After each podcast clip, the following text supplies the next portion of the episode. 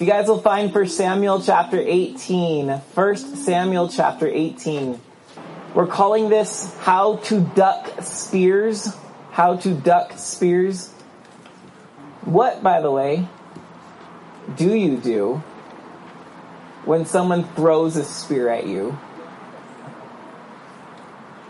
You duck. But what do you do after you dodge the danger? What do you do when you're looking at that persecutor, that enemy, that violent, angry person? What do you do when the spear is now in your court, so to speak? And you will now have it in your hands, and you have the power to use that spear. What do you do with it? That is one of the questions that the book of Tale of Three Kings addresses. And it, in such a memorable way, says, David did what nobody else would do. David did not throw it back. David did not use it to end his misery under this mad king named Saul. David left it. David ran. And what we're going to see as we look at this story, it's a huge chunk of scripture, I understand, but I love to look at the story as a whole as we look at it, you're going to see this theme of the spear returning again and again. And I've become convinced after reading through it this week that our author of Samuel wants you to see the spear as a symbol, as some sort of a symbolic attachment to Saul. That Saul needs the spear to give him security. Saul needs the spear to give him status and position and power. And though you may not think, as you look at the story, I'm no villain, I'm no King Saul, I don't throw spears at people, I do want us to consider that there could be a King Saul within all of us.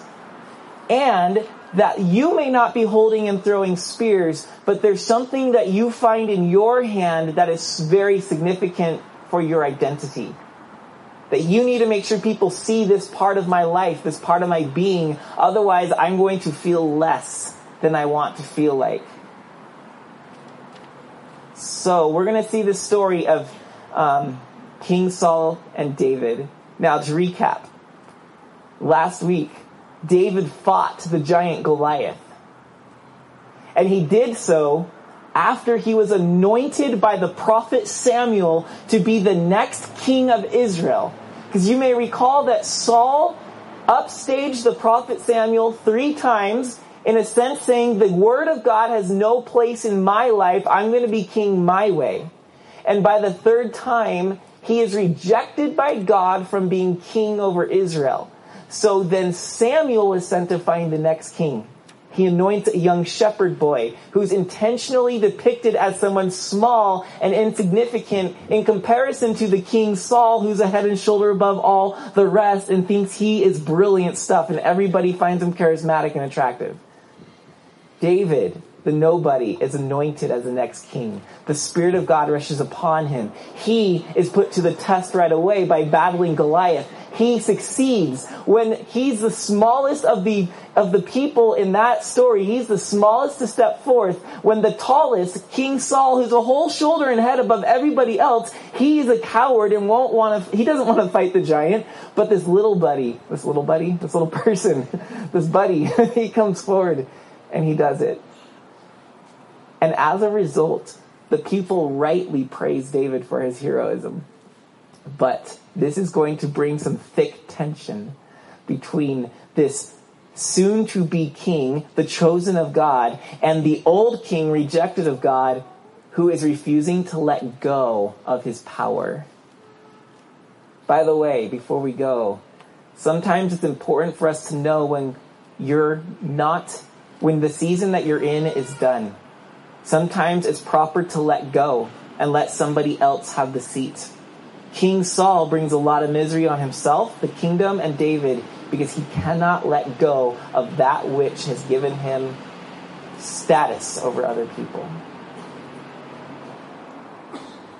So let's pick up in chapter 18. So remember, David is the hero, he killed the giant. So look at 18 verse 6. as they were coming home, when David returned from striking down the Philistine giant, the woman came out of the cities of Israel singing and dancing to meet King Saul, as they should. You always celebrate your king's victories. You always allow, you always allow the king into your city with praises and it would be an offense to a king if you did not open your gates with singing and welcoming him in. So, of course, King Saul's coming. Everybody's excited. They're singing. They're putting on the show for the king. But, in verse 7, the women sang to one another as they celebrated, Saul has struck down his thousands, and David his ten thousands. And Saul, you could see this, riding in on his in his victory parade. Yeah, I've slain my thousands. Peace, sisters. I'm bringing Israel together. I'm your security. I've done it. And then all of a sudden that next line comes, but David slain ten thousands. And Saul's like, come again? How many did you say I've slain? David has done ten times more than me? This is the first sign that Saul is not going to like David. Look in verse 8. Saul was very angry and this saying displeased him. He said, rather than, oh my goodness, I'm so thankful that the David, the shepherd boy, killed the giant when I couldn't. Nope, he's now angry. He said, they have ascribed to David ten thousands, and to me they have ascribed thousands. And what more can he have but the kingdom? And Saul eyed David from that day on watching David's every move, stalking him on the internet, everything. David had to take his location services off of his phone because Saul was hacking it. Everything was going on. Verse 10. The next day, a harmful spirit, now remember that word spirit may refer to an emotion. It's ambiguous in the Hebrew. The next day, a harmful spirit from God rushed upon Saul and he raved within his house while David was playing the lyre, as he did day by day. And Saul, first instance, Saul had a spear in his hand. And Saul hurled the spear, for he thought, I will pin David to the wall. But David evaded him twice. So it sounds like Saul threw not one spear, but two. And he is so mad. He's in such a bad spirit that this warrior king cannot hit David from across the room. Twice. He missed his chance. So Saul was afraid, verse 12, of David because Yahweh was with him, but had departed from Saul. So Saul removed him from his presence and made him a commander of a thousand. All right, so how did Saul deal with this? David, I missed you with two spears. What I'm going to do now before you poison my wine, I am going to send you into the army. What's Saul doing? He's hoping that David dies in battle. And he went out and came in before the people, and David had success in all his undertakings, for Yahweh was with him. And when Saul saw that he had great success, he stood in fearful awe of David. But all Israel and Judah loved David, for he went out and came in before them. Oh, Saul can't win here, can he? This is what happens when you hold on too tightly to something God has asked you to let go of. He cannot do anything well. He can't pin David to the wall. Everyone's singing David's praises. He tries to get rid of David by throwing him into battle. David just shows and proves himself even more valiant than before. And everybody keeps loving David. No matter what Saul does, the favor keeps pouring upon David. And it's almost like Saul's making things worse. I'm going to put you in a really dangerous position so that you die. Well, that really dangerous position just made David look even more heroic. So, so the tension is, we just started. It's, it's just started. We're in chapter 18. We're going to 31. Light willing, I guess. And Lord.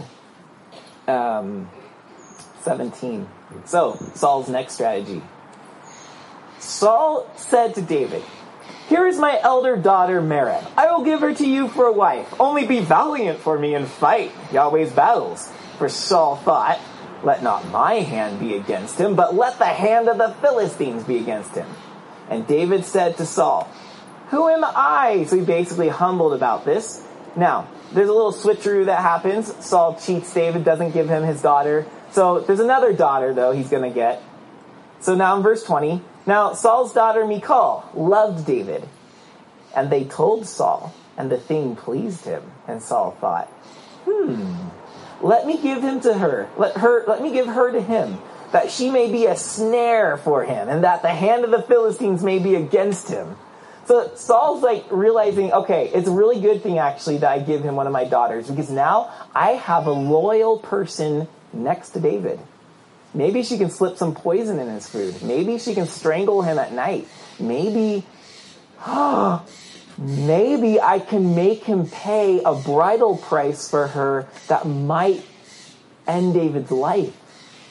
So what does Saul come up with? All right, David, you want to marry Michal? I need a bridal price. 200 foreskins of the Philistine army. All right. You know what David does? He goes out there with his men and he does it. And you can just see him throwing him into the palace. what up now? Where's my where's my wife? And Saul cannot get rid of him. So in verse 28, we're still in 18. Verse 28. When Saul saw and knew that Yahweh was with David and that Michal, Saul's daughter, loved him, Saul was even more afraid of David. So Saul was David's enemy continually. Talk about can't win. He can't get rid of David. He's only looking better and better. And now he's won the heart of his daughter. Michal is not going to work for Saul to kill him. She's on David's side. This guy can't win.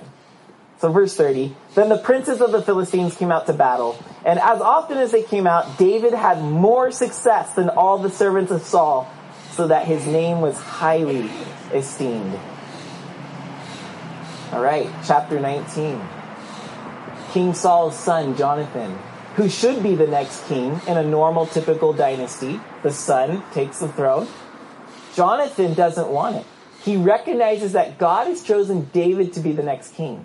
So they make a friendship. Jonathan works with David to protect him from his father. And they have this conversation about, hey, he's trying to kill you. No, he's not. He wouldn't do that. Well, David's going to find out that it's for sure in verse 8.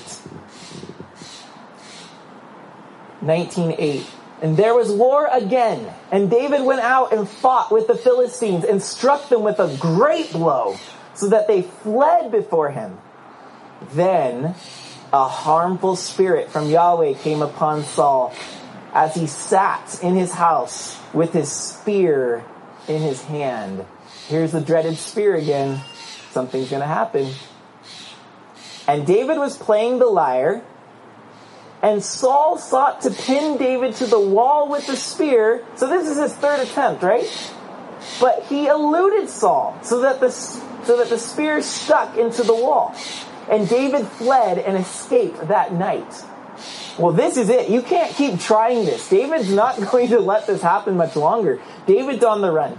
He's at his house with Michal, and they find out that Saul has set up an ambush around his house so that when David woke up in the morning and came out, they would seize him and bring him before King Saul, and King Saul would be able to finish him once and for all. Frame him for something stupid. You stole crackers from the palace. Something like that. But Michal tells David, hey, there's an ambush. Sneak out tonight. I will help you get away. So, you know, classic bed sheets being tied together, going out the window.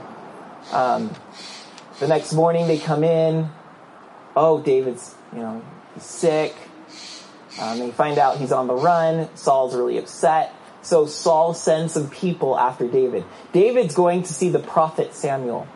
Help me, man of God, help me. Did you not anoint me to be king? What's going on? This king's trying to kill me. What's going to happen to me?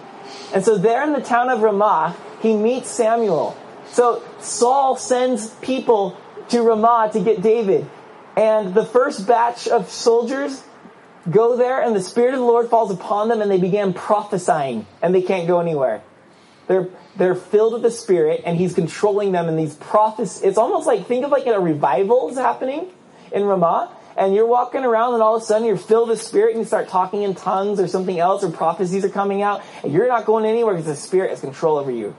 This happened again and again. Finally, Saul had to say, I'm going up there myself. And guess what happens? He can't win. Then he, verse 22, 1922, then Saul himself went to Ramah and came to the great well that is in Secu. And he asked, Where are Samuel and David? And one said, Behold, they are at uh, and Ramah. And he went there. And the Spirit of God came upon Saul also.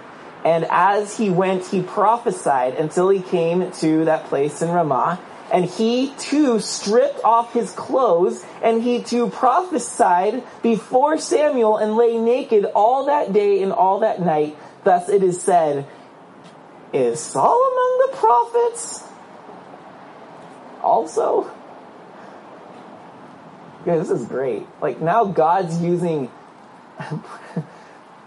the gifts of the Spirit against this mad king. They're after David and he's like, okay, let's, let's have a spiritual ambush now. How do you like it, Saul? And he's, he's, he's in a way, he's humiliating himself too by stripping himself naked in this um, prophetic moment. Now, in chapter 20, we have this really tense scene. It's the new moon. And I don't know a lot about the um, customs around the new moon, but it seems apparent that at this time Israel celebrated banquets at the new moon, the mark of the new month. And so Saul's hosting a banquet in his hall.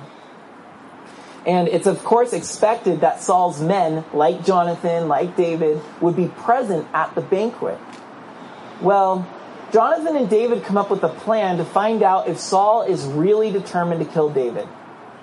And they decide, David, how about you don't show up to the banquet? And if my father is okay with it, then we know he's actually cool with you. But if he's really livid that you're not there, we know he has harmful intents for you.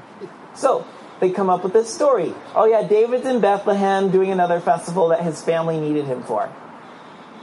Well, the first night goes by, and Saul thinks, David's seat is empty. What's going on? he no he can't be plotting to take over the kingdom. He isn't out there rallying people behind my back is he? Oh no no no. Surely he's just unclean. He touched a dead carcass or something and can't be present for the festival. He'll be here tomorrow. Day two. We're gathering around the table that night. David's not there look at 20 verse 26 Yet, this is what I just told you. Yet Saul did not say anything that day, for he thought something has happened to him. He is not clean. Surely he's not clean. But on the second day, the day after the new moon, David's place was empty. And Saul said to Jonathan his son, Why has not the son of Jesse come to the meal, either yesterday or today? Now, I want you to picture this. We're not told where everyone's sitting, but this is how I see it as I read this. You got, you're, you're in the king's palace, right? You're at the banqueting table. He's got his nobles, his captains, his advisors all around him. At one head of this long, just picture the typical long king's table, right? At one head of this long table, you have King Saul. At the other head, the other end of the table, you have his son, what Saul thinks is the next king, Jonathan. They are at the ends of the table. The nobles line up on the sides, of which David should have been part of, right? There's one glaringly empty seat. Saul, in the midst of the conversations and the eating, puts down his goblet and asks Jonathan, So, where's the son of Jesse? Jonathan answered Saul across the table, David earnestly asked leave of me to go to Bethlehem. He said, let me go for our clan holds a sacrifice in the city and my brother has commanded me to be there. So now if, if I have found favor in your eyes, let me get away and see my brothers. For this reason, now Jonathan saying, for this reason, he has not come to the king's table. That does it. You gotta see this now. Saul's livid. His face is bright red. Veins are bulging from his neck. He shoves himself back from the table, standing up, chair falling over backward with a clatter. Pounds his fist on the table. Not a noble breathes. Halfway into taking a bite, you're slowly putting that back down. Oh no. Saul's at it again. Verse 30. Saul's anger was kindled against Jonathan, and he said to him, You son of a perverse, rebellious woman, do I not know that you have chosen the son of Jesse to your own shame and to the shame of your mother's nakedness? For as long as the son of Jesse lives on the earth, neither you nor your kingdom shall be established. Therefore send and bring him to me, for he shall surely die. Who wants to talk first? and Jonathan answered his father, not a good move. Why should he be put to death? What has he done? While Jonathan's talking, Saul is losing his mind and he's walking back toward the wall, ripping a spear off the wall. And in verse 33, Saul hurled his spear at him to strike him. Yeah, he threw the spear across the table to kill his son. So Jonathan knew that his father was determined to put David to death. And Jonathan rose from the table in fierce anger and ate no food the second day of the month, for he was grieved for David because his father had disgraced David. Wow. That's tense. Like that's that's good drama right there. And yet, through it all, Jonathan is dressed down verbally. His father lays into him. I can't imagine that there are worse words in the Hebrew language that he can string together to his son. You son of a perverse, rebellious woman, um, to the shame of your own mother's nakedness. He's just, he is chewing his son out. Jonathan must have left humiliated before all the nobles of the land, and yet he grieves over David. Here we have a lesson of how we are to treat God's anointed, the Messiah who we now know is Jesus. We're to care about his honor. We're, we're to care about his honor, not our own. And we see in Jonathan an example of how Israel was to live in light of their king and how we are to live in light of our king. So the next morning, of course, you have the famous um, scene where Jonathan has to tell David, Yep, it's real. You're done, dude. Run. Um, but he can't tell David, right? He can't tell him because then everyone's going to know there he is, and Jonathan's talking to him. Um, so they have to have this code, and Jonathan pre-sets this up with David. Hey, I'm going to shoot three arrows, and if I say the, and when I send the messenger to get my arrows, uh, if I say the arrows are beyond you, David, you got to run.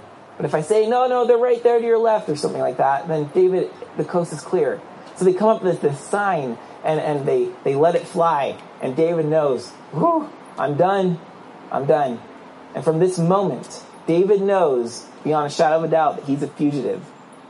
That night when he was not present at the king's table, he would not be present at Saul's table again. He is now forever on the run. And Saul, Saul is now going to put leading Israel on the periphery. It's a secondary priority pursuing David is my first kingly duty. It's not a good king. So in chapter 21, David comes to Nob, to Ahimelech, the priest. And Ahimelech came to David trembling and said to him, Why are you alone and no one with you? And David said to Ahimelech the priest, The king has charged me with a matter and said to me, Let no one know anything of the matter about which I send you and with which I have charged you. So David tells him this story. I'm, I'm, it's half true. I'm fleeing, er, I'm, I'm leaving the king in a hurry. I'm in a mission that required urgency. I had no time to pack my things. Do you happen to have some bread and a sword? And Ahimelech the priest says, Well, yeah, we bake 12 loaves every day to set before Yahweh. Have those. So David gets to take some bread. And then he says, We also have Goliath's sword here. Do you want it? It does properly belong to you. David's like, Yes, there's not a sword like it. Give it to me. So now David has a sword and bread. Seemingly innocent encounter. Except as David's leaving, he notices somebody worshiping at the altar. It's Doeg. And he's one of the advisors of King Saul's administration. Uh oh.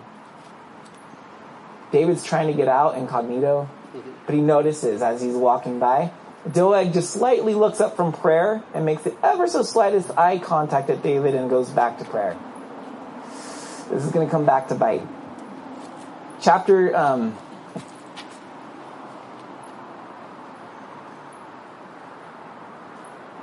chapter 22.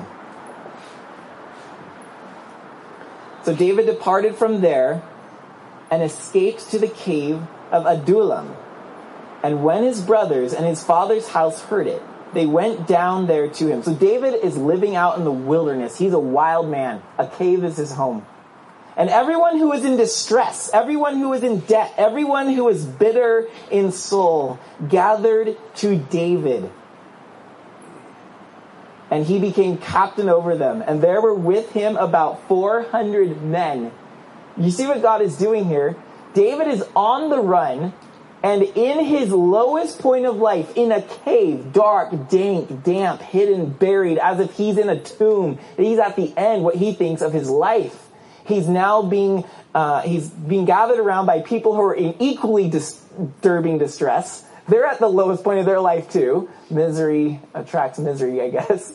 And there though, there, David has 400 men with him. This is the beginning of his new kingdom.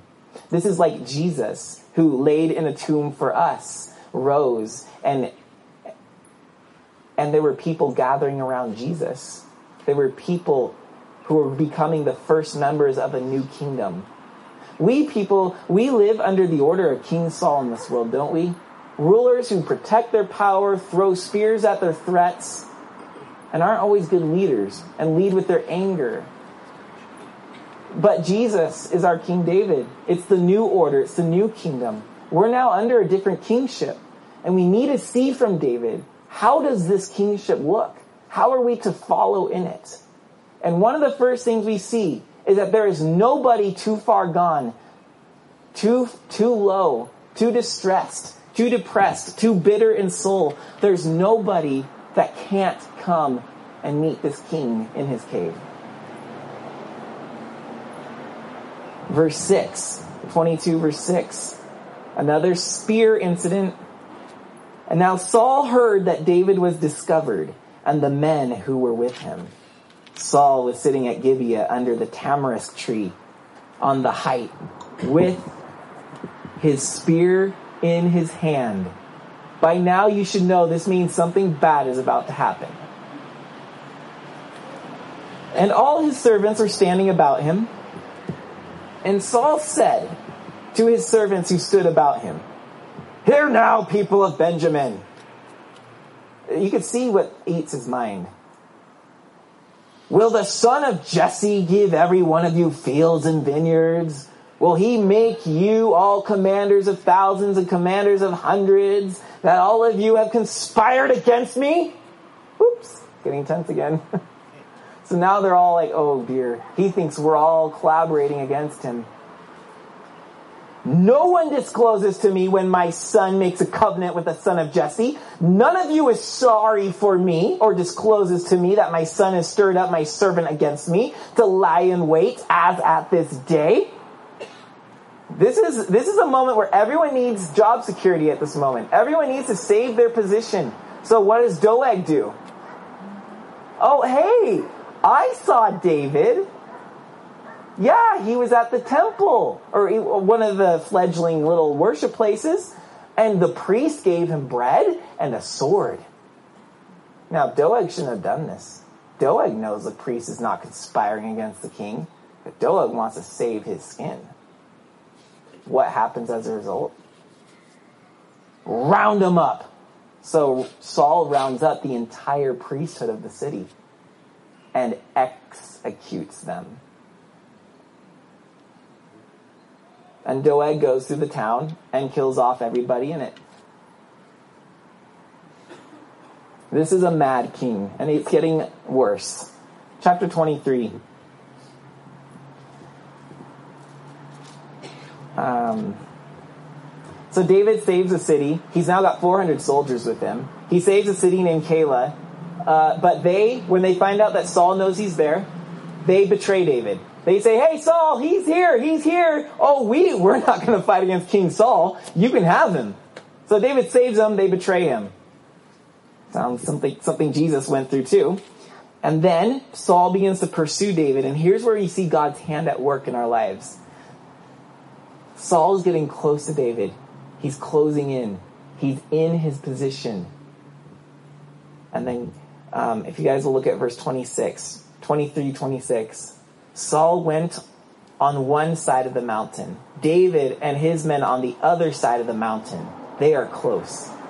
And David was hurrying to get away from Saul. And Saul and his men were closing in on David and his men to capture them.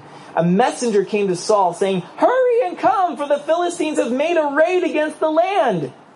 So Saul returned from pursuing David and went against the Philistines. Woo. David knew he was coming to an end. He was about to be cornered. Saul was almost onto him. And right then, what does God do? National security problem, Saul. You got bigger things to deal with. And David spared.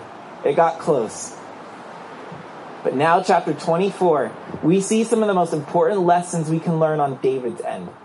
This is going to get bizarre. We have this king who's mad, who's proved he's not worthy of being king. David has been promised that he should be the king. You and I, in our normal human minds, would think, well, I deserve the kingship. He doesn't. So let me take his life out. Let me take him down the first chance I get. Here's David's first chance. Well, pardon me. He's had two chances when spears were thrown at him. He pocketed them, metaphorically. Here, Saul's going to wander into David's cave without knowing David was inside of it. Saul is going to take his clothes off to do business that might take a while and you don't want to be attacked in the middle of. You know what I'm saying? You pull down your trousers. The, the King James, by the way, has the phrase Saul covered his feet. That's happening in the cave. Saul finds a place to relieve himself. David and his men are in there, and his men say, This is it. God has given him into your hand. Do something. So, look at this. 24, verse 4. And the men of David said to him, Here is the day of which Yahweh said to you, Behold, I will give your enemy into your hand, and you shall do to him as it seems good to you. Then David arose and stealthily cut off a corner of Saul's robe. Now, this is his royal robe. And robes, for people that were important, often had um, unique embroidery on the robe that said, This is your robe. It was your signature pattern. Saul uh, has that cut off, the little corner that would have been unique to Saul's robe. David cuts that off. There's no denying whose corner of the robe this is. So he cuts it off. And in verse 5, afterward, David's heart struck him because he had cut off a corner of Saul's robe. Okay, David didn't even kill the guy. He simply cut off a piece of his garment and he's feeling guilty. He said to his men, Yahweh forbid that I should do this thing to my Lord. Yahweh's anointed to put out my hand against him, seeing he is Yahweh's anointed. So David persuaded his men with these words and did not permit them to attack Saul. And Saul rose up and left the cave and went on his way. no clue. So this is great. David comes out when Saul's a safe distance. Saul, Saul! What? David? Does this look familiar? Corner of the robe in his hand. And Saul at this point shows how truly insane he is. Because he breaks down and says, oh, Is that you, my son, David? I can't believe it. You're so good to me. And he's all gushy with David. And David's probably rolling his eyes like, I've seen this act before. And so they like, okay, sorry, I've been pursuing you. Let's go on with life. And they all go their own way. David to his cave, Saul to his palace. All's good, right? Here's what you're going to see. So, two times, Saul throws a spear at David. He's the spear chucker. David is the spear ducker. Two times. Now, we're going to see a second time where David spares Saul's life. He spared it once. You just saw. He could have killed him while he was doing his business in the cave. He spares him. David's going to spare Saul a second time. So Saul tries to kill, tries to spear him twice. David's going to spare Saul twice. This is truly, um, remember when Jesus said, hey, you've heard it said, eye for eye, tooth for tooth?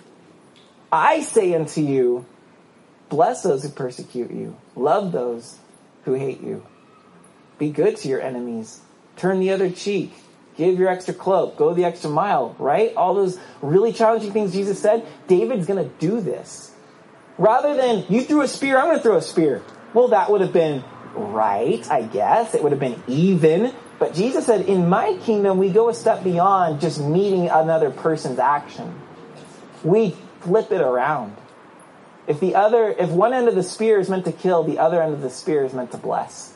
And that's what David's going to do. We've seen it once. You're going to see it a second time. But before then, really interesting episode happens. So David is in need of some supplies, 400 men. They're outlawed. They can't just go to the market and get food. So what he, he's been doing is his men have been shepherding, uh, guarding shepherds and their sheep so that no animals can attack them, no other cowboys can come and raid them. And the shepherds were very appreciative of this. Well, David thought that this would buy him favor from their master, Nabal. Now, the name Nabal means fool. So, foolish Nabal. David comes, sends messengers to him and says, Hey, we've been good to you. We haven't taken anything from you. Would you consider letting us have some supplies? Foolish Nabal says, I'm not even going to give you a shoelace. Get out of here. You would think David would react in some way. Uh, he has a King Saul moment. Look at this in 25 verse 13. David said to his men, when he got news that he was rejected, Every man strap on his sword, and every man of them uh, and every man of them strapped on his sword. David also strapped on his sword. There will be blood tonight. So they go. But, but, foolish Nabal had a wise wife, Abigail. And she sees what a fool her husband is and what's happening. Everyone's about to die. I'm going to stop this. So she, without his knowledge, has the servants make food. And she, she sends, okay, she sends the food to David to prevent the wrath of David. And David sees her coming, a woman on a donkey with supplies. She comes down. She she comes down to him, bows, and says, Please, please don't do this foolish thing you're about to do.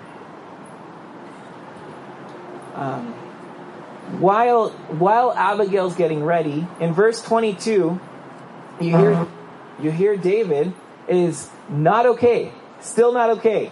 He's marching in to kill some people. And you see in 22, he says, God do so to the enemies of David, and more also if by morning I leave so much as a single male of all who belong to foolish Nabal. That's when Abigail steps in. And she begins to give David a speech in uh, verse 30. And she's saying to David, When Yahweh has done to my Lord according to all the good that he has spoken concerning you and his and has appointed you prince over Israel, my Lord should have no cause of grief or pains of conscience for having shed blood without cause or for my Lord taking vengeance himself. What she's doing, if you didn't catch it, she's stopping him and she's saying, it's in your interest, David. It's in your interest not to have vengeance upon my foolish husband, because if you do, this blood will stain you all the way up to the throne. And people will remember the king who killed somebody out of his wrath. And David realizes, You are wise, woman. I, I, you're right. I'm in the wrong. And he puts his sword away. He does what Saul, he does what Saul cannot do, and he puts the weapon away. And he's going to let foolish Nabal off the hook. Well, guess what happens? Nabal is feasting. He's drunk out of his mind. His wife whispers to him, Hey, by the way, that David boy that you rejected, I gave him supplies. And Nabal turns stone cold, and 10 days later he dies. God strikes him. God did it without David's sword. And so you read in verse 39 when David heard and this is important. When David heard that Nabal, foolish Nabal, was dead, he said, Blessed be Yahweh, who has avenged the insult I received at the hand of Nabal, and has kept back his servant from wrongdoing. Yahweh has returned the evil of Nabal on his own head. Friends, one could easily say that this story has no relevance to the larger story that's happening. We could erase this part of David's fury and Nabal's death, and the story would keep flowing. But here's why it's in there. Because David learns that there is two paths before him. One, I can take care of King Saul and exact vengeance on him. Or two, I can withdraw that wrath and let God take care of King Saul on his own terms.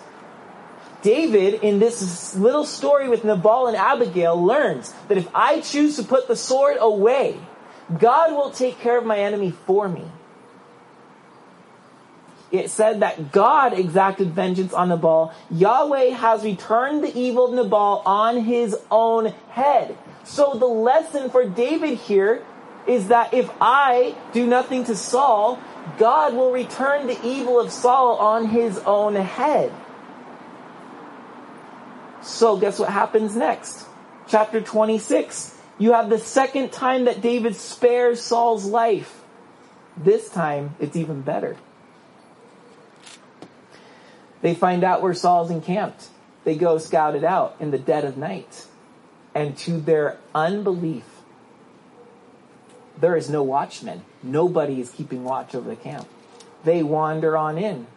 Nobody's waking up. They come to the very center of the camp where Saul is protected by everybody sleeping around him, in theory protected. They come uh-huh. they come right to Saul's sleeping bag. They probably make some fun about how he snores and all those things that, you know, people do. They, they probably want to paint his fingernails all those practical jokes when you got somebody asleep. But, but, this is big business. And David's men are far beyond, oh, shaving cream trick, ooh, water and warm, hands in warm water trick. Like, they're, they're beyond all that. They're like, this is blood trick right now. And, and, next to Saul's head is his jug of water, and of all things, his spear stuck into the ground. And David's men are saying, grab that spear, so help me, and run it through him. I will do it, David, if you want. I will do it, and he won't even know who hit him.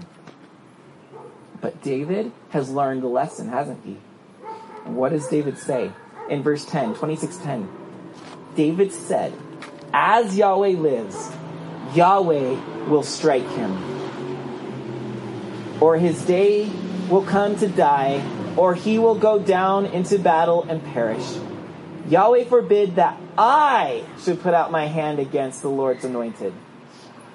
But take now the spear that is at his head and the jar of water, and let us go. David learned the lesson. I don't have to do this. God will bring him to his own end. His evil will come back upon his own head. Whether it's natural causes, some miraculous God striking him with lightning, or he falls in battle. Which, spoiler alert, Saul falls in battle. So, David can just, you know what? But let's take his spear. Let's mess with him a little. Let's do a little bit of fun with him. Let's take his spear and his water jug. And so they wait till morning rises. And David shouts out, Hey! Abner, Saul's captain of the army, you are pretty lousy at your job. Abner's like, What are you? Who is talking? And he's like, Do you recognize these? And Saul's like, Oh my goodness, that's my spear. He's like looking around. Where's my spear, my jar of water? How does he have it? But instead, Saul has to like keep his cool in front of everyone. He's like, Oh, David, my son, I'm so sorry. And David, he plays that part again. David is not buying it. Um, and David gives him, David gives him the speech. It's like, dude, why? Why are you pursuing me? I'm like a flea. Out of all the things you have to do in your country, I'm a mere flea that you're pursuing. I'm not trying to take over your throne. I've shown you now twice that if I wanted to, I could have. Let me live, dude. And you go do what you're supposed to do. Stop micromanaging fleas and start ruling a country. The whole flea thing is because David says that. If you want to look at verse 20. Now therefore let not my blood fall to the earth away from the presence of Yahweh, for the king of Israel has come out to seek a single flea, like one who hunts a partridge in the mountains. David is just saying, you've got bigger things to hunt right now, Saul. And so, he gives him back the spear. And that's the last we see of Saul's spear. We see that his spear never brings anything good. And it seems that this is the moment when Saul's identity shifts to complete madness. The spear had been lost, it's been given back to him, and it's like his identity is gone. So in verse 27, or chapter 27, um, David flees to the Philistines and he actually begins working for them, which is interesting. Because look, his own nation won't welcome him. So he's a fugitive. He's a he's a refugee, and the Philistines take him in. Um, Saul in chapter 28 sees the Philistines coming to fight against him. So what does he do? He prays. Oh Yahweh, will we have success? How shall we fight them? Yahweh's rejected him from being king. So does he answer? No. So Saul has to go to the only person whom he knows who knows the word of God, Samuel. But guess what has happened? Samuel's died since then. So Saul has to go to a medium, and there he has her conjure up Samuel's spirit from the dead. And there, Samuel tells Saul, Hey, look, you're done. You're going to die in battle tomorrow. So Saul, the next day, has to go to battle. Chapter 29 um, the Philistines turn to David and say, Hey, dude, we don't know if you're going to turn on us in this battle, so you're not fighting with us. So David and his men are all put out. They're like, What? We've been faithful to you. Um, I don't know. Would David have turned on the Philistines and gained favor from Saul? Or would he have been faithful to the Philistines? We don't know. But the Philistines reject David. So he and his men go back to their city, Ziklag, and when they get there, they discover that the city has been burned to the ground and their women and children have been kidnapped by a band of raiders from guess who? Remember those people that Saul was supposed to destroy entirely and was rejected from being king because he let them live? Those people were called the Amalekites. And those are the very people that burn David's city, Ziklag, and take his children and his wives, and all the wives and children of his men. And the people are so distraught. Um, they want to kill David. David prays. God gives him strength. They hunt down the Amalekites. They get their women and children back. I find it sad that David had to pay the price for Saul's sin. And sometimes that's the case. Your sin is never private somewhere, some way, somewhere down the line, someone might be paying for your sins. And that's tragic. Um, the whole, it only affects me is really not a good excuse to harbor your favorite vice. And then in chapter 31, we come finally to the doom. Now the Philistines fought against Israel and the men of Israel fled before the Philistines and fell slain on Mount Gilboa. And the Philistines overtook Saul and his sons, and the Philistines struck down Jonathan. Poor Jonathan, he dies. And the rest of Saul's sons. The battle pressed hard against Saul, and the archers found him, and he was badly wounded by the archers. Then Saul said to his armor bearer, Draw your sword and thrust me through with it, lest these uncircumcised come and thrust me through and mistreat me. But his armor bearer would not, for he feared greatly. Therefore, Saul, remember how evil comes back on your own head? That was a lesson. Saul takes his own sword and falls on it. Somebody else doesn't kill Saul. It's Saul's own weapons of violence against other people that comes back on him and kills him. And so, the Saul dynasty comes to a close. First Samuel ends with the kingship annihilated. And now this persecuted, pressed down, broken, on the run, little flea of a king is able to rise up to the throne, which we will see in the next book of 2 Samuel. But brothers and sisters, the reason I believe this story is worth looking at in its entirety is because this is a truly phenomenal tale of someone who has a right to see something they were promised, but chooses to let God bring it to pass and not take the situation into his own hands or use the weapons or methods of humankind. And he's willing to go through the harder route. He's willing to go hungry. He's willing to put his life on the line, to have the hardship, to be slandered by the court among all the people. Who knows the jokes that were told about David? The parables, the mother saying, hey, if you don't listen and do what we say, you're going to end up like David. You don't want to be like David, do you? The kids straighten up. no, don't make us like David. David puts himself like Philistines, like Philippians chapter 2 says that Jesus came in the form of a servant and took the lowest possible place among us humans. He took the form of a servant and became obedient to death, even death on a cross. David does this, and David goes and he keeps going wherever God takes him. And in all of the hardship, David has his moments as a human where he wants to do what King Saul has done to him, but he learns the lesson of, I am not here to spear people, I am here to spare people. I am not a spear chucker, I'm a spear ducker.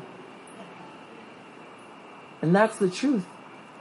Our ego, when we get hurt, when we get slandered, when people do something that's unfair and unjust toward us, our initial response is to do it back or to get back at them somehow. But here David learns and practices. I will not take Saul down with Saul's methods because if I use King Saul's methods, I will be no better than King Saul. God is taking me through this hardship, through this trial, through this suffering, through this confusion, through this lowest point of my life, so that I won't become King Saul.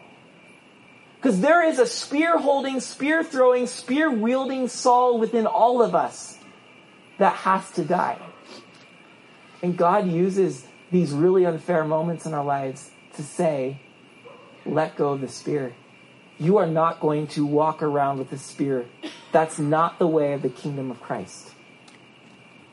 You're going to duck spears, and you're going to turn curses into blessings. You're going to turn spears into sparing. And this is what makes King David the greatest king we see in the Bible. Because he learned through the school of hard knocks the school of brokenness,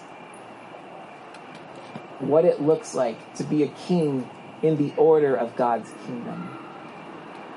And so you keep going. Don't fear. Don't feel like you have to do what everyone around you is telling you to do. Pick the darn spear up and throw it back. It's what everyone does, Bill. Everyone does it. You can do it too. Don't buy the cultural normalcy Conventional culture is rare, is rarely kingdom culture. You may be crazy, but crazy is better than actual madness, which King Saul descends into. He's not only throw, he's not only upstaging the prophet Samuel, but he's throwing spears at David. He's trying to throw spears at his own son, and then he spears the priesthood. We're descending here, aren't we?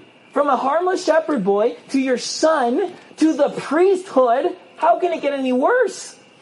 The night before he dies, he consults witchcraft to talk to the prophet Samuel. This is a king who descended into madness because he held that spear so tightly. And God is taking the spear from our hands so that we won't be mad like him. Yeah, maybe crazy in the eyes of the world, but not mad.